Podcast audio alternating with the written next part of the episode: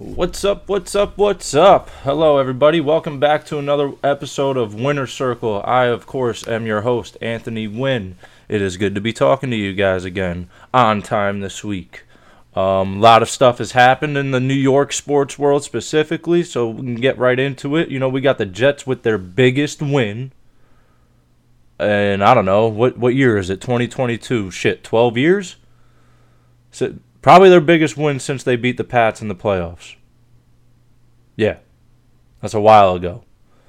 You know, they going into the bye feeling good. They they beat the Bills, stun everybody. It's cra- I I'll be the first to tell you. I'm sh- I was shocked by it.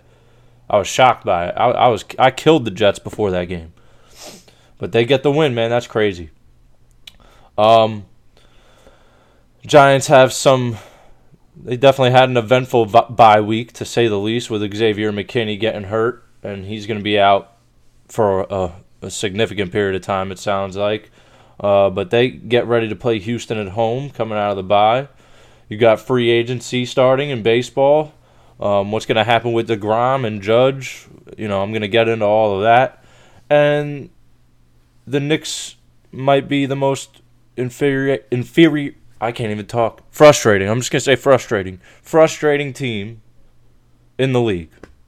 Uh, I mean, obviously I'm biased on that because I'm a Knicks fan, but it's just they're super hard to watch sometimes, man. It just bothers me to no end, and I'll get into them. But um, yeah, good to be back. Uh, I'm I'm hoping and praying this weather um, that we're supposed to be getting here, although the sun is peeking through the blinds right now, so it looks okay right now. But I'm hoping the weather, you know, holds up. We have a tornado warning till 3 p.m., and apparently it's a severe warning.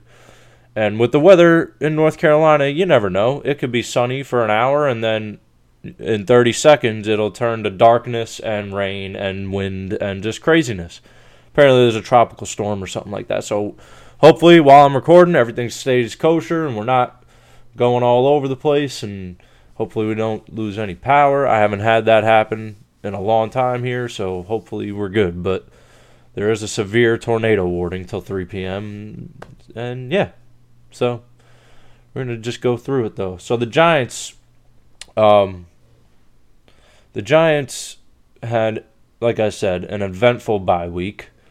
Um, it's a little frustrating, although I don't take the tack. Well, uh, well, just to give you the background, Xavier McKinney. Um, you know, players during bye weeks, you know, they take some time off. They take vacations, spend time with their family, things like that. You know, things like that happen during the bye week. You have the week off. That's what happens. And then you come back and you practice the week prior to the game like you normally would. But um he went to Cabo, I believe it was, and he did one of those ATV um like sightseeing tours. So he says. I mean, I believe him. I mean, why wouldn't I believe him? he says he's doing a sightseeing tour, and I, you know, I'm not gonna kill the guy. I'm, I'm taking a cruise in July, and I, that's one of the things I want to do. So, shit, go do the sightseeing tour. You're on vacation. Do what you got to do. Now, he was on the ATV, and apparently something happened to where, um, I don't know, the the it flipped or something, landed like he, he went sideways. Something happened to where he got into a situation where he broke his hand. And um you know, I can't say I'm not disappointed because he's your play caller on defense. That's he's like the only safety in the league that actually does that, which tells you something. And now you're to lose him there's a reason why he's a captain. He's he's a he's very good player. He's one of your better defensive players. And uh, now you lose him for at least what they're saying is four weeks, possibly the rest of the season, which would not be good. I don't know. You know, I hear I've heard a lot of people talk this week on how like like um like it's dumb to be putting yourself in that type of situation when you know you're in the middle of a season and you know, shit like that. And I, I kind of, I, I understand that tact. You know what I mean? I understand that side of it because, yeah, you're getting paid a lot of money to, you know, call the plays on defense. Like obviously the defensive coordinator calls the plays, but he's the one that communicates them to the team out in the huddle. Like he's the one with the headset in his helmet on defense. Like he he's a very integral part of your defense. And by and like I said before, one of your better defensive players to begin with.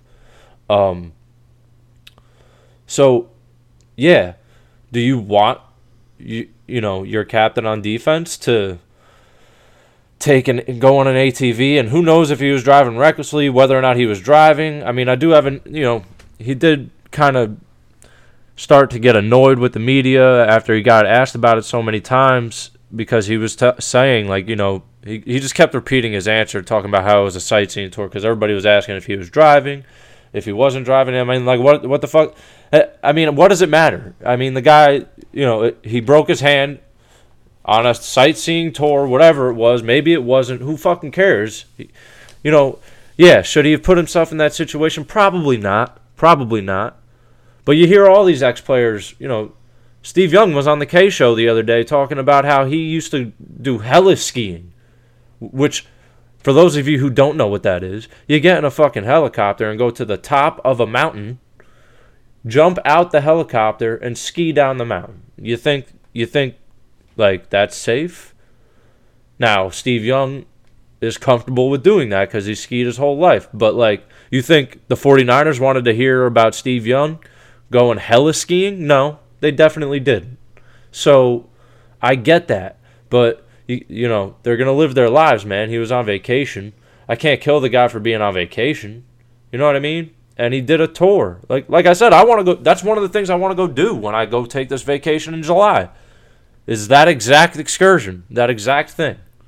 So, you know, sometimes shit happens. You can't be reckless. If he was reckless, then shit, that is pretty stupid. You got to know the situation you're in. But at the end of the day, whether he was reckless or wasn't reckless, he broke his hand and now he's out for four weeks. So, yeah, it's disappointing. But you know, for everybody talking about like how stupid this was, and I'm not gonna say it was smart, but the dude was he was he was on vacation. I mean, who? I'm not killing him for that.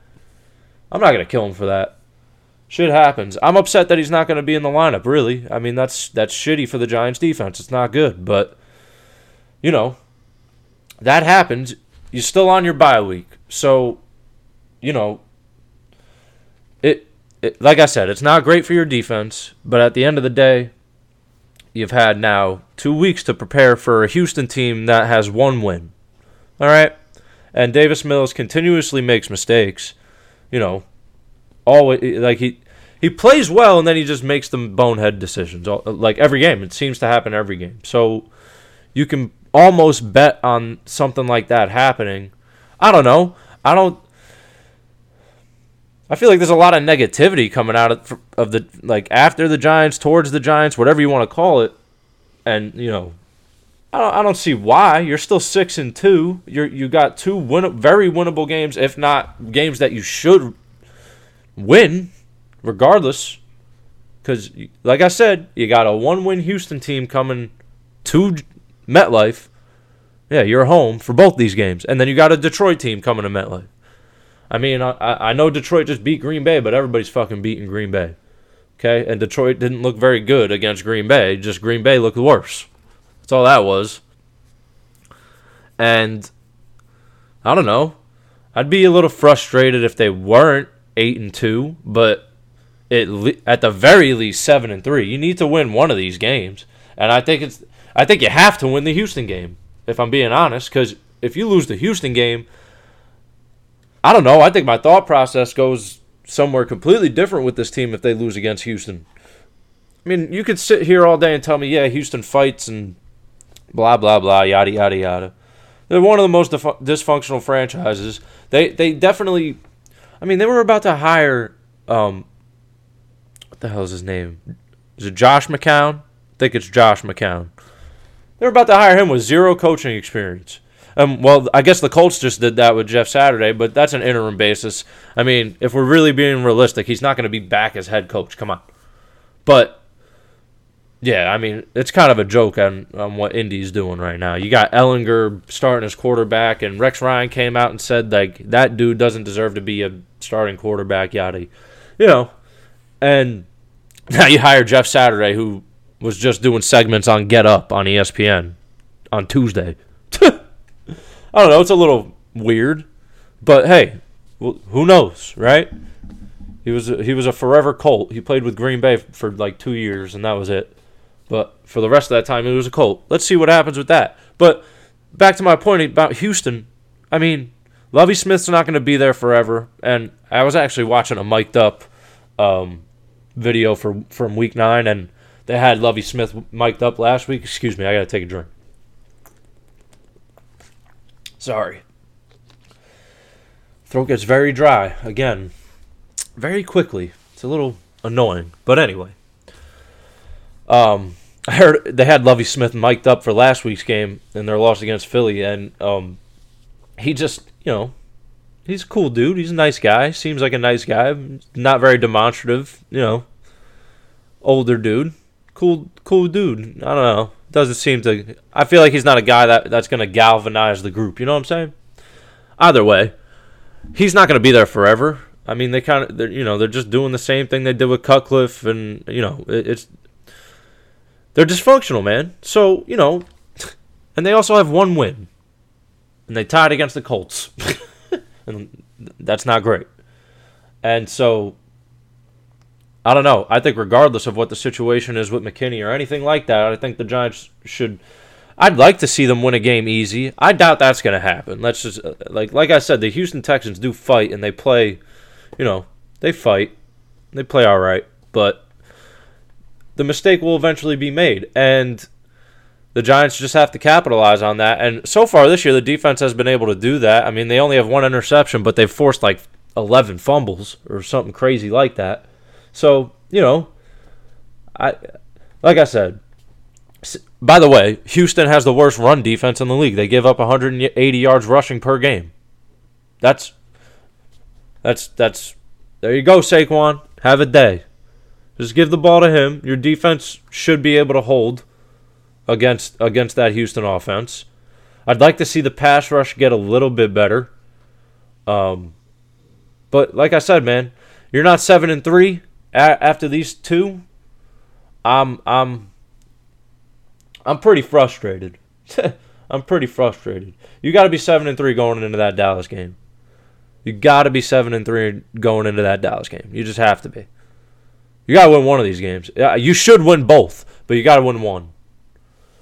Um, ah, I should have brought this up earlier, but I think you know Odell sitting there. I know OBJ talking about on complex some podcast talking about like he's trying to find whatever place he goes to next, he's trying to find essentially a home. Like he just doesn't. He's tired of living out of the suitcases. You know, he did the rock star life, all that fun stuff. Giants should do whatever they need to do to go get him. That's my personal opinion. Are they going to do that? I think they'll do their due diligence, but it depends on what he wants and what he's asking for. And you got to remember, Giants fans, they don't have the money to be doing shit this year. So if they do come to an agreement with Odell, it's going to be deferred money. It's going to be whatever whatever he's not going to be making anything this year. Not that he should make anything this year because he's only going to play, you know, a quarter of the season. But I think they should do whatever they need to do to try and get him. Now, if they can't get him, they can't get him because Buffalo is going to be hot for him. Um, Green Bay, I doubt Green Bay is going to go for him with how they look now. Um, I doubt he'll go back to the Rams. Uh, Dallas, unfortunately, Dallas makes the most sense, and they can get him. And he talked about them. He mentioned them in that podcast. He mentioned the Giants too. At the end of the day, he doesn't really care where he's at. I mean, he does care because all these teams that are calling really are contenders. Not saying the Giants are a contender, but they are six and two. You can't just wipe that away. and uh, it makes sense to go there too, because now it looks like Daniel Jones is going to be there, um, at least next year for sure. I mean, don't you think they're going to sign him? They should, I think. You know, it's very. I was. Uh, what I needed to see from Daniel Jones, and it's weird to say because I haven't seen either one and I said at the beginning of the season that Daniel Jones had to uh, had to either be great and elevate this team to a different level, or he had to suck so bad that you would get a high draft pick. And either way, you get your answer on the quarterback, right? Like, the thing is, he hasn't sucked. That's for damn sure. He definitely hasn't sucked. And not every game, but there's been a few games where he's made the plays to win the game. And he hasn't played like out of this world crazy great, but considering what he has um has to deal with with that receiving corps. And I'm sorry, the Giants have the worst receiving corps in the league. You can't tell me they don't. Who has a worse receiving corps? You're going to tell me the Packers? I'll take Allen Lazard in a hot second. I would take Allen Lazard in a hot second right now. With dude, the Giants' leading receiver is Richie James, who might not even be on the roster anymore. I don't know if he is. I haven't heard anything about that because the last game he fumbles twice on punt returns and essentially loses them the game. So, like I said, like this receiving corps is nothing. And thank God you finally have a healthy Saquon Barkley because you can tell he makes a difference. Like he's he's he's up there with Christian McCaffrey as far as like a difference maker for a team, which is why I think they need to re-sign him as well. But we'll get in. You know, it's not time for any of that. We're still in the middle of the season. We need to see what happens here. Um, I think Daniel Jones has shown you through the first half of the year that he deserves another contract too, and like I, you know, again, the schedule is set up for you, so you need to you need to figure it out here. Like, please, seven and three going into Dallas. That's all I'm at. I feel like that's not asking too much with the competition that you're facing this week. You need to beat Houston. I'm sorry if you. I know I'm all over the place, guys, but like I keep going back to it. Like you need to beat this Houston Texans team. You're better than them. You're better. We'll see what happens. We'll see what happens. And again, they should do whatever they can to get Odell. I doubt it'll happen though. Unfortunately, he's going to go to Dallas, I think. But um yeah, man. So please at least 7 and 3. I know I've said it like 10,000 times already. Just 7 and 3. That's all I got to say. All right. On to the Jets, who shocked the fucking world. They shocked the world. They shocked me. I know that. I was not expecting that shit at all. Man, and they they didn't just beat the Bills. They they made them they made them look they made them look mediocre. Like they made that Bills offense look mediocre. Stefon Diggs didn't have a fucking catch in the second half. Sauce Gardner Sauce Gardner is playing like an all pro already. He's not a rookie. Fuck that. Fuck a rookie. That dude's playing like an all pro already. It's it's it's really fun to watch, honestly. It's fun to watch him play football. It is. Cuz he looks like a 10-year-old.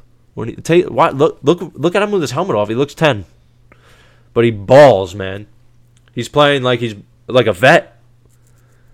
Normally it takes a couple years for these corners to kind of settle in and it does it it hasn't taken him long at all. He looks great. And your front four is great. So when you have probably two shutdown corners because you have DJ Reed as well. So you have two shutdown corners, and you can rush the passer with four, which means you could double Diggs and you could double Davis and put a linebacker on the tight end, and you're getting pressure to the quarterback. So, yo, man, you could shut teams down. Um, and guess what? Zach Wilson didn't make mistakes on offense. That's all you need that motherfucker to do if the defense is going to play the way they played. I mean, let's be real. Uh, I mean, he learned from his mistakes last week. Last week, clearly, clearly. I mean, it was a completely different game. He played great because he just did exactly what he needed them to do. Needed him to do. He did exactly what they needed him to do. And you have a running game. I don't know why you decided like that's the thing. I feel like the noise going into that Patriots game about Zach Wilson needing to show like he belongs in the league or whatever. I think games like he had against Buffalo shows he belongs in the league. Because, yeah, all right. A lot of that talk going up to that game, like I think he wanted, I think he went out there and pr- wanted to like prove, like, like I, just because of how everybody was talking up to that game. I know I said it three times just now, but like, it's a big deal, especially for a second year quarterback who there's a lot of questions about still. Not everyone is sold. You had people calling after that Patriots game talking about how he's not the guy, how Justin Fields is the best quarterback from that draft class, forgetting that Trevor Lawrence, you know, was a part of that draft class. Trevor Lawrence has played well this year. That team just needs to put a full game together in Jacksonville. But either way, Zach Wilson didn't make the mistakes against Buffalo that he made against New England. And um can everybody agree that Buffalo is way fucking better than New England? I think we can. So, with that being said, the Jets are going into the bye week, right? And they got the Patriots at New England after the bye week. Please, you should go up there and smoke them. That's how I feel about it. I've completely changed my view on the Jets. And I know this is kind of Monday morning quarterback on on a Friday, and it's really only because they have the bye week this week. I can't really preview anything. Nothing's really happened. I haven't heard much news coming out from there, so there's nothing really going on. With what I saw against Buffalo, you can't tell me that you shouldn't go up to New England and beat New England. I don't care what they did to you the first game. You could argue that the Jets lost that first game to the Patriots because of the self inflicted wounds. It's not that New England played like 10 times better than the Jets did. The Jets just played horrible football. And most of that is on Zach Wilson's uh, shoulders. Yes. But, I mean, still. they should go out there and destroy New England, really. But, I mean, back to the game against the Bills, though. Like, you got pressure on Josh Allen. You made him uncomfortable. You shut down their best, their two best threats receiving wise. And if you'd really do that, they don't have a running game at all. I mean, man, I don't know, man. That Jets defense is really, really good, and it's it's such a far cry from Week Two against Cleveland. Yeah, you won again. You won that game against Cleveland, and and your defense the first two weeks of the season looked horrendous. I mean, they just looked bad, and then all of a sudden now they just flipped a switch they flipped the switch. They're playing amazing defense. You got, like I said, you have two lockdown corners. You just got them. Sauce Gardner's a stud.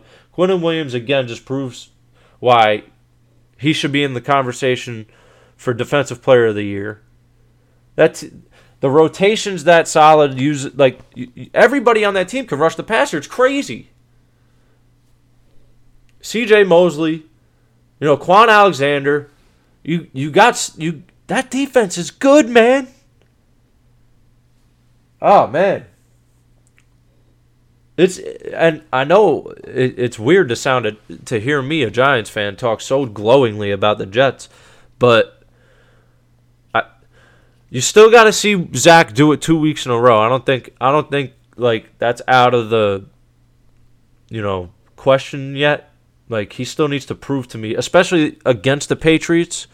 I mean, you got to beat them. They beat you 13 straight times. And I've said it before. I said it the last episode. Bill Belichick wakes up for the for the Jets. He just does. He just wakes up for the Jets. He's to he's going to be prepared. He's going to have his team prepared for that game. It's just going to happen. He hates the Jets. And Zach Wilson needs to play like he played against Buffalo. You have the playmakers. Michael Carter is a great running back. I mean, you miss Breece Hall, but James Robinson is no slouch. He got a touchdown off the screen. 25 attempts, the balanced offense, 25, 25 to 30 throws for Zach Wilson is all you need. You don't need Zach Wilson throwing 40 plus times. It's not going to happen. You're just not going to win that game if that happens. So, um, just stick with the run game and throw the little rinky dink throws that Zach is finally learning how to do. He needs to learn all that shit before he starts going all over the place again. But I just don't want him to go nuts against New England like he did the last game because you see what happens. He just throws the. I still can't believe he tried throwing one of those balls out and it got picked off. The one to McCourty. Yeah, the one to McCourty, you know, I tried to throw that one out of bounds. How do you try to throw it out of bounds and not throw it out of bounds? I don't understand that. Throw it in the stands. Like, fuck me, man. I'm sorry. I know I'm backtracking. But, nah, man, you just beat what everybody thinks that is the best team in football. God damn it. Sorry about that. I keep forgetting to put the phone on silent when I start this. you just beat what everybody feels, and I feel still well, we'll see what happens now because Josh Allen actually was injured during that game on the like the second to last or third to third to last play. He uh he messed his elbow up and they're they're you know it seemed it looks like he's gonna try to play through it, but I highly doubt they're gonna have him throw the ball a million times. They might just stick with him in the run game because he's also the best runner. But um, you know, you got a chance the Jets have some cha- have a chance here to make some fucking noise. Like depending on Josh out, like the severity of that injury, whether he plays or not, he's going to be compromised. I mean, I don't know if you saw that play at the end of the game where, you know, he he gets he gets sacked, the ball stripped from his hand as he's going back to throw, and like the way his like hand came, like he went to the follow through, and his like it looked like an like elastic band. It just went, boom, like his He's holding his elbow. I know that was probably a horrible description. Go look at the damn highlight. Like, don't, don't, just go look at it. It's not hard to find. Anyway, immediately holding his elbow, like clenching his fists. Probably had some nerve problems for sure. Um, and normally, you know, holding your elbow like that, that's a UCL, and that's what it was reported to be. You know, the play right after that, he stays in and he throws like a duck like just straight to the ground, went straight for the elbow. Like definitely was hurting was hurting him. And then the final play, he throws a dart for set, like 70 yards to Gabe Davis, which was a beautiful throw. It's just great defense by Sauce Gardner. Got knocked away, and that ended the game. But it was a beautiful throw, 70 yards downfield, with a fucked up elbow. So, you know, as of right now, it seems like I think they should sit him at least one game just to kind of just give him the rest, just just so he doesn't like screw it up even more. But they, I mean, if you sit him, the Jets and the Miami Dolphins, excuse me, if Josh Allen misses any time, I think the Dolphins w- would win the division, and I think the Jets have a very good opportunity to win the division. It depends on what they do against Miami in that second game. That's actually week 18 now that I'm thinking about it. I imagine, oh my god, imagine week 18 coming down like the Jets and Dolphins are tied and whoever wins that game wins the division. Imagine they tied. Oh my god. oh man. That'd be the jetsiest thing ever. But I think it's possible. I think it's possible, especially if Josh Allen misses time. But even if you know, not now that I'm thinking about it, it's possible even if Josh Allen doesn't miss time because you're kind of right there with them. You're six and three, and you should beat New England. I'm going to say it again. You should beat New England. What do you have after New England? Hold on, I'm going to look that up real quick, really quick. Sorry. Uh, let's find the Jets. The Jets. The Jets. So you got New England. Then you got the Bears at home. That should be a win. Then you go to then you go to Minnesota. All right, that that's a tough game. Then you got the Bills in Buffalo. I think that's week 13. If Josh Allen is playing that game, that's a tough game as well. Um, but then you got the Lions at home. You got the Jaguars at home. Then you go to Seattle. You're not going to win that game.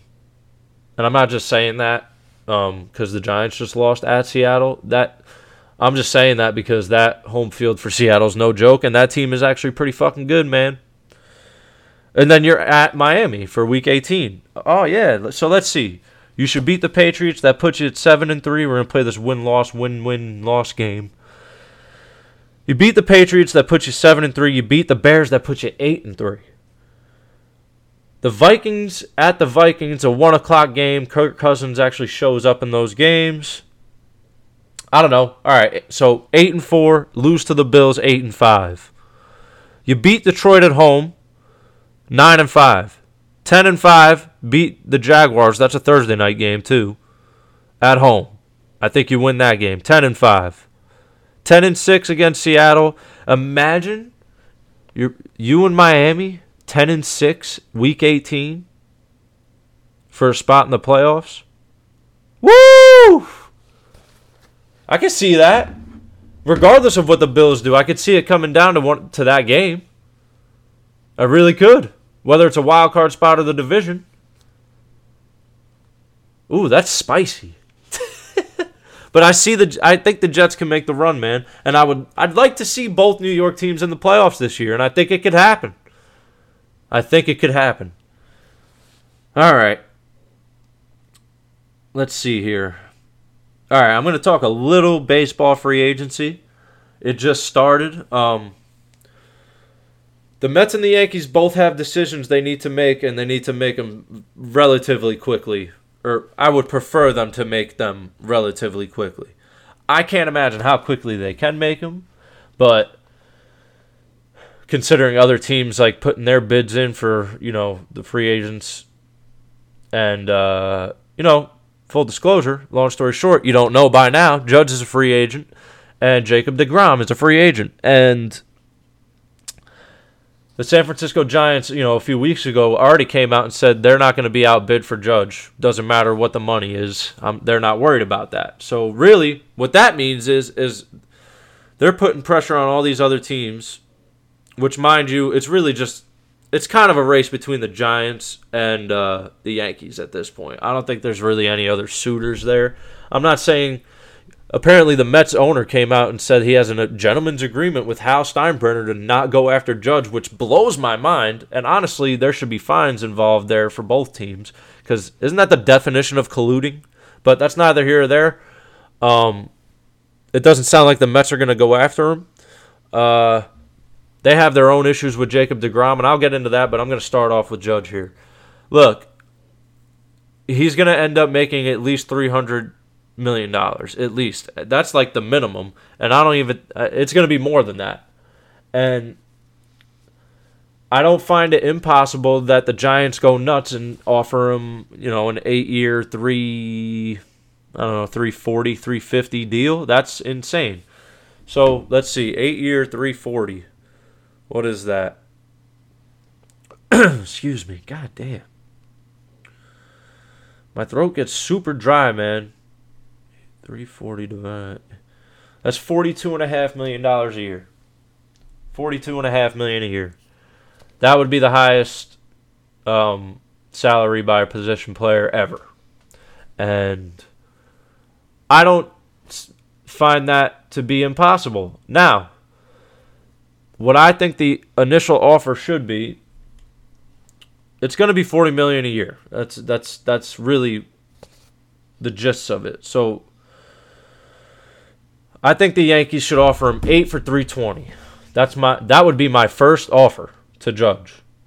That's forty million a year. That's the high. That's still the highest paid position player in baseball. Um, that's more than Trout.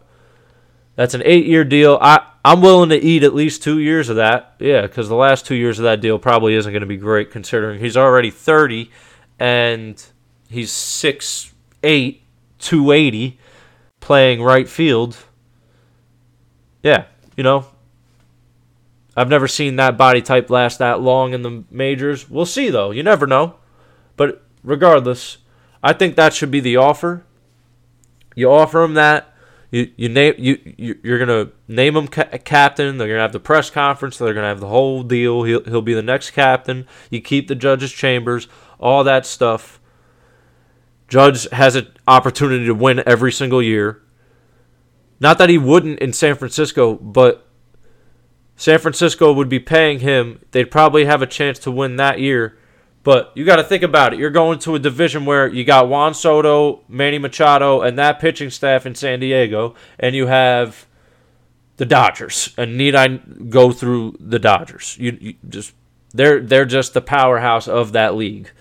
and they're all in the same division. So on the flip side, you could tell me that the Giants won that division last year. So, you know, with 107 wins without Aaron Judge.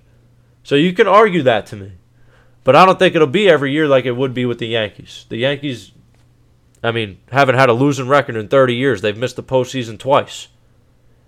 So while all us Yankees fans are all hot and bothered, and we are about not making the World Series, we're in the playoffs every single year. Um, so that's a selling point too, whether you believe it or not.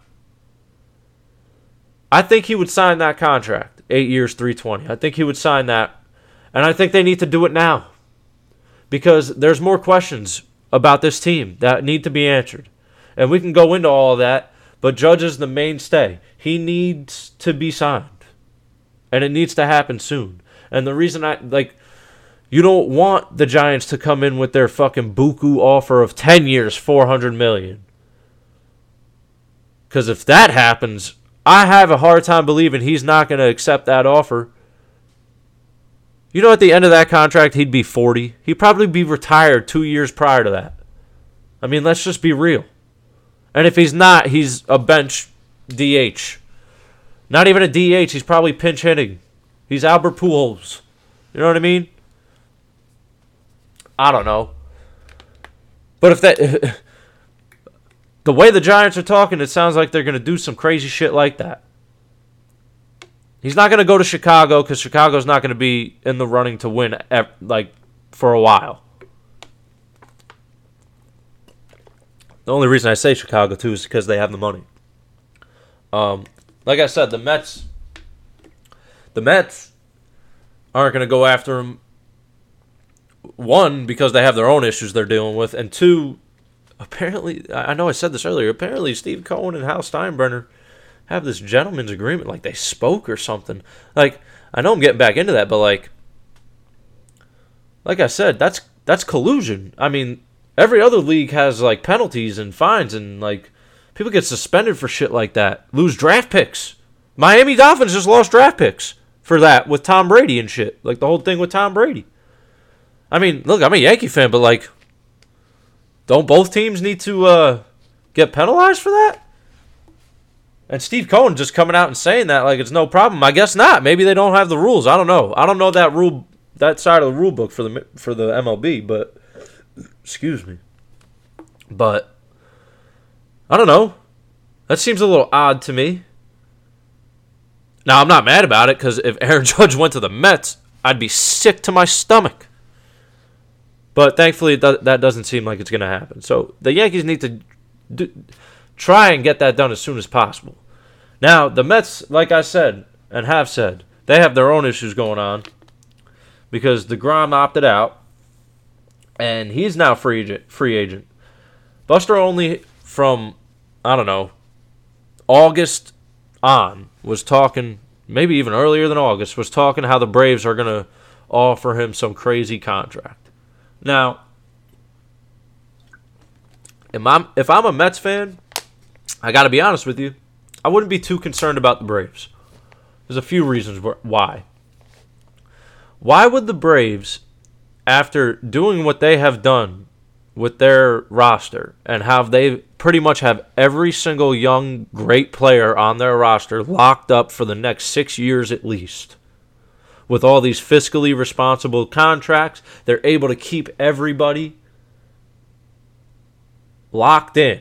That Braves team's going to be good for a long time. Why would that team pay 40 plus million dollars a year?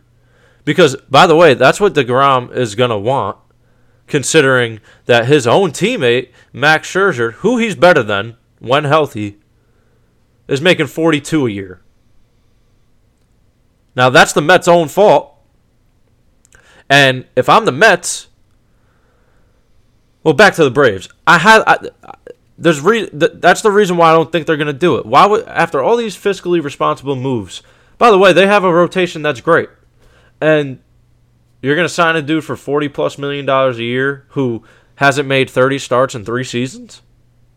Mm, I don't know about that. I don't know about that. They've won a World Series without him. Why would they need him? I don't know. That's just my thought process about the Braves. I don't. I don't. I find it very hard to believe they'll they'll go crazy on a contract like that. Now, if I'm the Mets,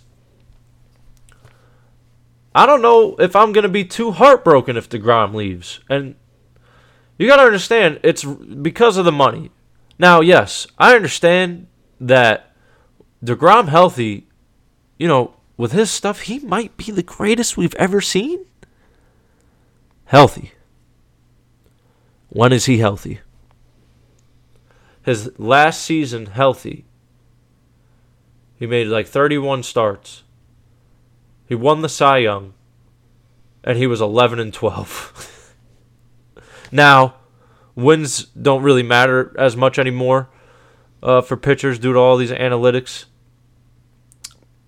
And really, that that's not his fault because he would give up one run or two runs in those games, and he would still get the loss.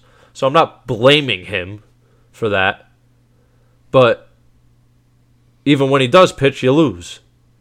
And you're going to tie up now mm, around $90 million for two pit, two starting pitchers who who neither of them can make 30 starts in a season. Uh, I don't know if that's smart. And we're getting into the third year of, you know, Cohen's five year plan here. When he took over the Mets, he said he wants to win a championship within the first five years. Now, you need a lot more than just the, the staff, and I think you could fill DeGrom's shoes quite easily, actually, with a more consistent pitcher in terms of health. I'm not talking about like talent. DeGrom is the best pitcher in the league, and that's, I guess, where your conundrum is. And as a Mets fan, I'm sure it would be hard to see him leave considering he's been a forever Met. So I understand all that. I feel that way about Judge, and you can argue the whole the whole same thing really about Judge and the winning. You're not wrong, especially in the playoffs where he disappears. And I understand all that. The difference is what if the Yankees lose Judge, they lose everything. You can't tell me a single person on that team like that is a huge difference maker like him because they don't have one. So if they they lose all the marketability that comes with Judge and his talent, which you can't afford to lose. So it's he's worth the investment. DeGrom makes 15 starts a year, is great in all those starts. Yes, he get he got you the one win in the postseason, but you still went nowhere, and you lost the biggest series you had against Atlanta that you needed to win the division, which by the way changes everything about your season. If you win that, if you win one, you win one game in that series, you're good. So I, I don't know. I feel like, I, you know, I was listening to DiPietro and Rothenberg this morning, and they brought up Trea Turner and Rodon. I don't hate that because that gives you a bat and a decent starting pitcher. You still have Scherzer. I mean, I don't know. I feel like I'm ninety million dollars tied up to your to your two starting pitchers. That's a lot, man, and you need a lot more things to go right with this team. And let's not forget, you know, you eventually got to re-sign Pete. You eventually got to re-sign some other. Uh, McNeil's gonna want to get paid. Like, I don't know, man. You got a lot of decisions to make, and I don't know if tying up ninety million dollars in your two top flight starters who don't make thirty starts a year is that smart to do. That's just my personal opinion, but we'll see what happens. I can understand the feeling again of not wanting him out of there, because again, he is the best pitcher in baseball when he's healthy. Um, it's just hard for me to give forty-two million dollars plus to a guy that's never healthy anymore. It's just hard for me to do that. Remember that was a question with Judge too, but he's he's stifled those the last two seasons. He's been healthy and he's been a stud. So he's the he not and you know again it makes me I, I'm I'm re thinking this in my head, and I feel like it, I'm making it sound like he don't deserve the money. He does deserve the money, especially with what you gave Scherzer. He deserves that money more than Scherzer. He's better than Scherzer, but he's not healthy enough, and neither is Scherzer. So you really want to tie up ninety million dollars to two pitchers that can't stay on the field for a full, you know, thirty starts? I don't know if that's smart. All right. I didn't realize how long I was going to go with that. Um, it's just a big deal, man. Like, I think that Judge deal is a bigger deal though, because the Yankees have nothing, and that it just needs to it needs to get done. Oh boy! All right, I'm gonna talk some Knicks right now. Veer off of the MLB free agency stuff and just tell you how aggravating it is to watch this Knicks team play basketball. And look, I'm I'm not sitting here pretending like I'm some basketball superstar, okay? But it's the game I probably know the most in terms of like the intricate things of the game as far as like scheme and defensive adjustments and the offense, all that type of stuff. It's probably the one I know the most because I played it the most. I, you know, there was a point in time in my childhood where I was on three separate basketball teams at one time, and just, you know, I played a lot of basketball. And watching this Knicks team is the most frustrating experience I have watching basketball because, well, maybe not. Maybe watching the Lakers is frustrating, but, and I love LeBron, but it makes me laugh though because it kind of, you know, it kind of, they kind of deserve it. AD is a little pussy. Uh, excuse me, I'm sorry, but he's he he I shouldn't say he's a pussy. He deals with injuries, but like he's always injured, and he doesn't really fight through them or really do anything to help his body in that sense. LeBron's getting old. He's hurt, and they're two and nine. And Westbrook has actually been very good coming off the bench, and they're still two and nine because they can't shoot. So they're funny to watch to me because they should be way better than two and nine, but um, they're not frustrating because I don't feel any type of way about them. And the Knicks are frustrating because I'm a Knicks fan, and you know you got games like against Minnesota, who, by the way, Minnesota's a good team. Minnesota's a really good team. They haven't shown, you know, they haven't been up to snuff to start the year here. Like they've been very inconsistent, but they got a lot of talent on that team. And you go to Minnesota and you pretty much wipe the floor with them. Now, I don't know how many nights you're going to get Randle going 9 for 16, making eight three pointers. Um, you're not going to get that very often. But you played well. Everybody did. Jalen Brunson played well. Like, that was an overall well rounded game. You got 15 from Toppin off the bench. He's getting he's getting better with his three point shooting too. And defensively, you were really good. Now Mitchell Robinson is hurt again. Surprise, surprise. You signed him to a deal, and now he gets hurt. All right, I, I'm kind of over Mitch. I really am. I'm over Mitch. This team's gonna have to play small because Obi Toppin deserves to be on the floor, and Randle might have to play the five, which I don't fucking mind because that means he stops bringing the ball down. And this is what I'm talking about when, you know, this is the frustrating part. This team as good as they looked against Minnesota, they come out against Brooklyn on Wednesday night on national television, ESPN. And you can't hit the broadside of a fucking barn. With everything going on within the Brooklyn Nets organization right now, and everything that's happening with that team, you come out and lay an egg like that? You look so good against Minnesota, so sound defensively. You made really good plays offensively. You looked like the the, the ball wasn't sticking.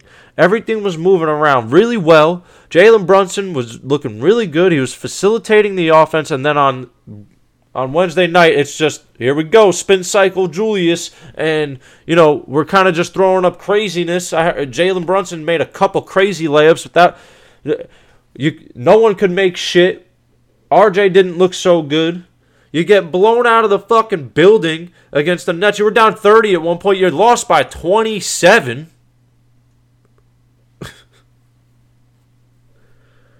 KD goes off for a 28 point triple double. Oh, sorry. Uh, was it 28, 29 point triple double? You, you can't hit your free throws. Oh boy. Cam Reddish goes 0 for 7.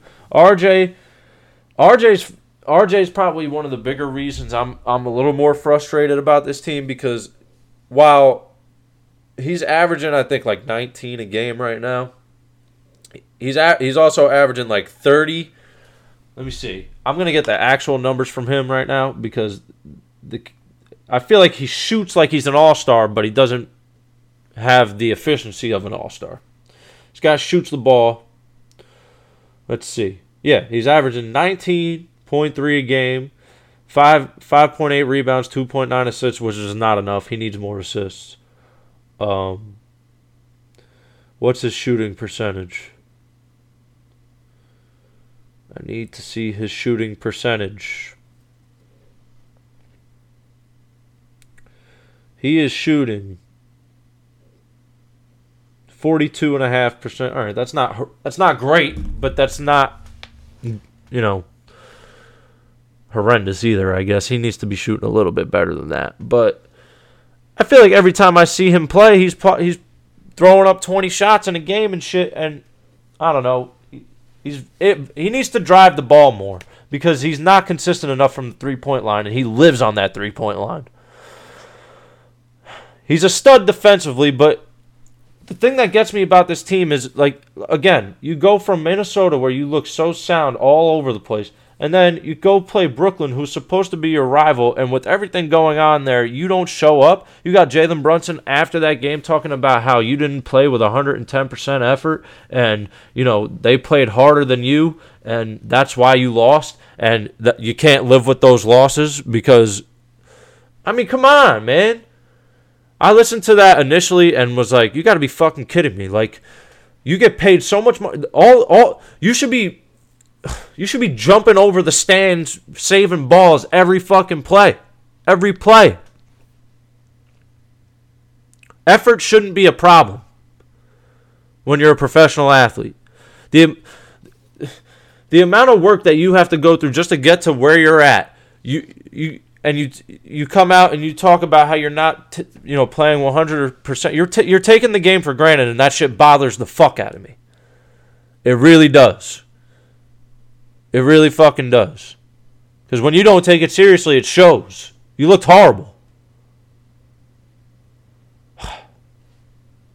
The Knicks I mean the Knicks are what they are man. They're gonna they're gonna beat bad, bad, bad teams, and they're gonna lose to decent teams. They're gonna be a ten seed at best, nine maybe. There's nothing going on with this team. They don't have the superstar, and they're too inconsistent. After listening to Brunson after the game a few times, a part of me is glad he said it because someone has to say it. And, you know, again, I listened to DiPietro and Rothenberg, and his bold prediction is that Thibodeau is out by March 1st. And I can't, I could see it might be happening before then. If they're not showing effort on the floor, I mean, that's the coach's job. And by the way, Jalen Brunson, the point guard, is the extension of the coach. So if he's coming out and saying that post game, you know the fucking coach is thinking that. I don't know, man. I just don't know how you don't go out and play hard, especially against the Nets. And that's a, the, the net. They beat you eight straight times now. I mean, come on. It's embarrassing. The Knicks are embarrassing. Again, they are what they are. 500 basketball team. They're not to they're not to, you know, go nuts. They're just not. They're not. They're not that team. They have nights from Julius Randle where he goes off from the three point line, and that's really kind of what propelled them over the Timberwolves. Although they look, they were in control of that whole game, and then they have nights against Brooklyn. Uh, it's so fucking frustrating to watch that shit. I, I could, like I said, I could live with you like taking good shots and missing, you know, good shots and like, you know, as long as you're fucking, you could tell their by their body language they didn't want to be there. It's fucking annoying. It's annoying. But um Yeah, so the Knicks just infuriate the hell out of me. Rangers got a big win last night. Uh eight to two win. I, I've been beat.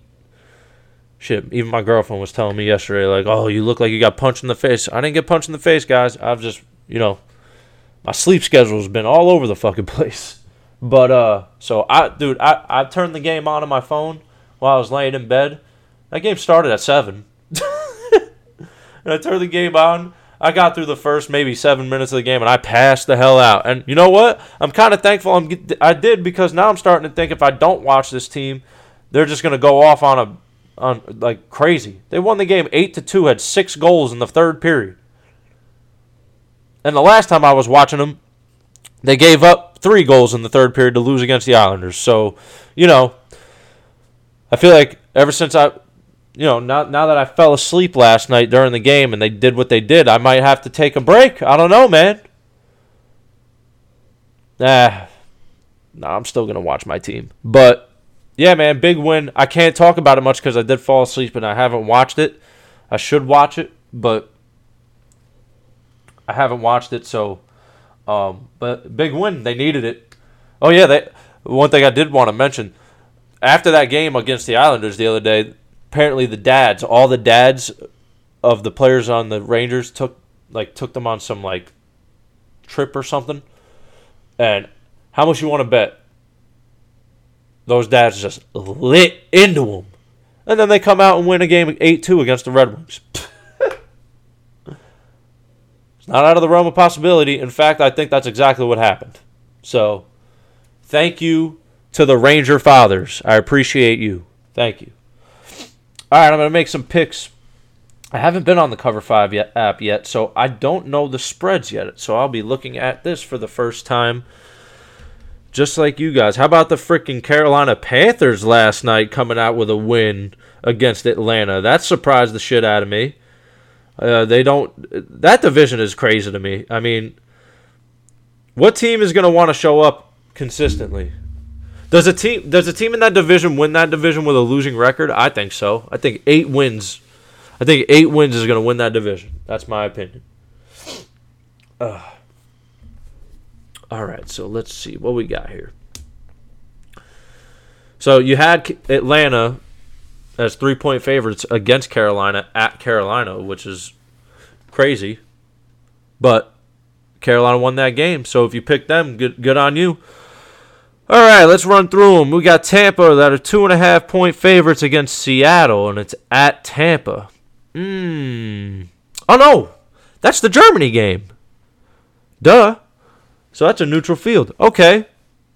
The Germany game, Tampa. That's a big game. I think I'm staying away from that. I think Seattle might win that game. But who knows? After Tampa's comeback win against LA last week and how they looked on the last drive, even though the Rams played horrible defense on that last drive, and I think it was more of that than Tom Brady's quote unquote magic, comeback magic, whatever you want to call it.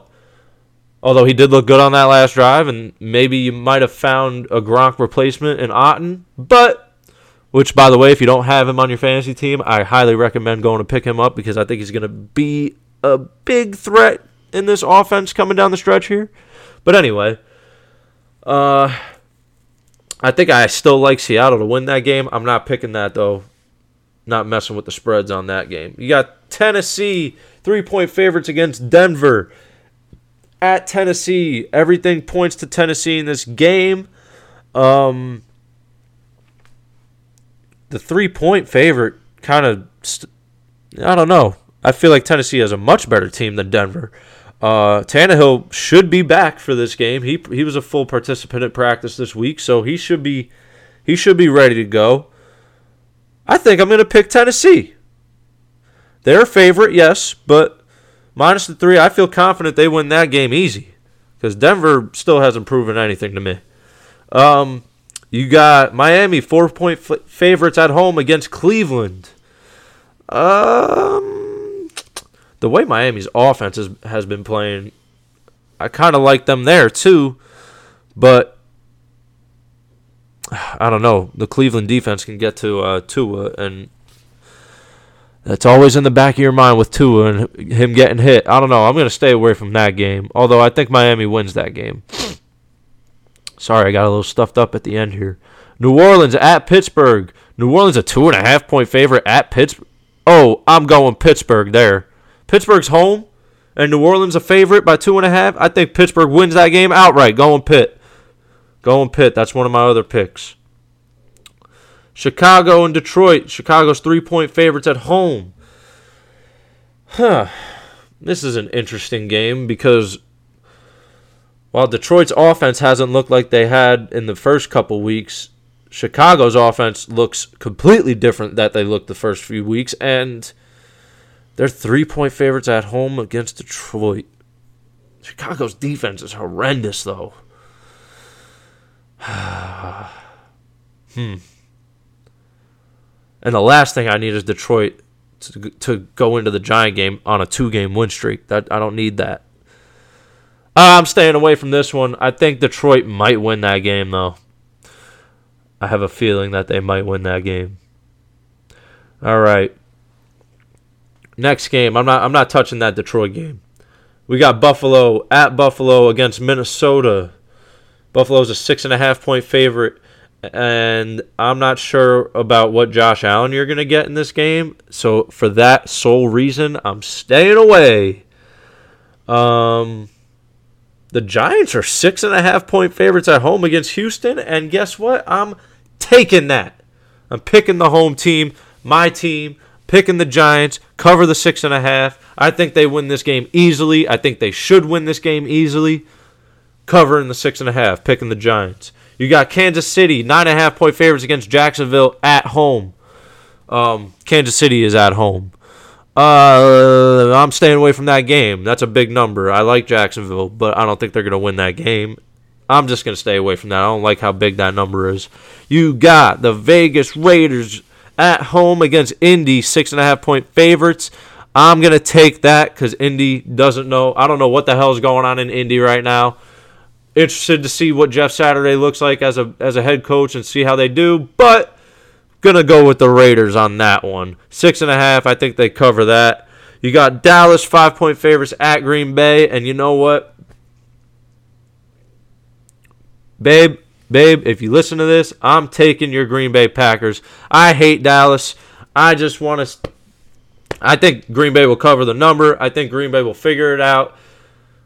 Come on, Aaron Rodgers. I'm rooting for you this week. Can you just figure it out for one fucking week, please, and beat Dallas? Please, we need you to beat Dallas, please. All right. How many is that? One, two, three, four. I've made four. I still got to make two more. I mean, I got to make one more, and there's three games left on this little skit here. And we got the Rams against the Cardinals. I don't know if anybody has watched the first Hard Knocks midseason with the Cardinals. I'm very interested to see that considering how dysfunctional they look. But they're playing the Rams, three point favorites. Um, the Rams are three point favorites at home against the Cardinals. Uh, I'm good. That division as a whole, I just want to stay away from. Um, Arizona is horrendous. So are the Rams. Just want to stay away from that game. You got San Francisco against the Chargers at home. San Francisco's at home, and they're seven point favorites. That's a touchdown. I'm going to take that. Christian McCaffrey looks like he's going to be a star for that team. And wait, did I make all the picks?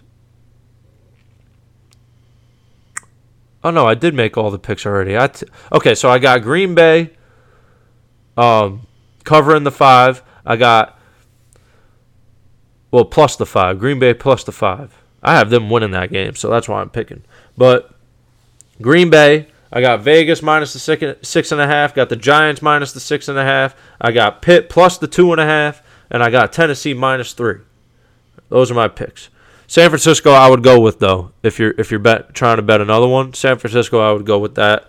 If the spread is seven, and then you got the Philly Washington game Monday night. Philly's ten and a half point favorites. I think Washington covers that number, but I do think Philly stays undefeated. All righty. Well, I'm going to end it on that. I didn't realize I'm over an hour already. I appreciate y'all listening. Shout out to all the boys listening. Appreciate you guys. Ferg, I'm going to shout you out one more time. I've been teasing this shit for too long. Me and you have to figure this shit out this week. Um, and I'll get in touch with you and we'll see what happens. But, all right.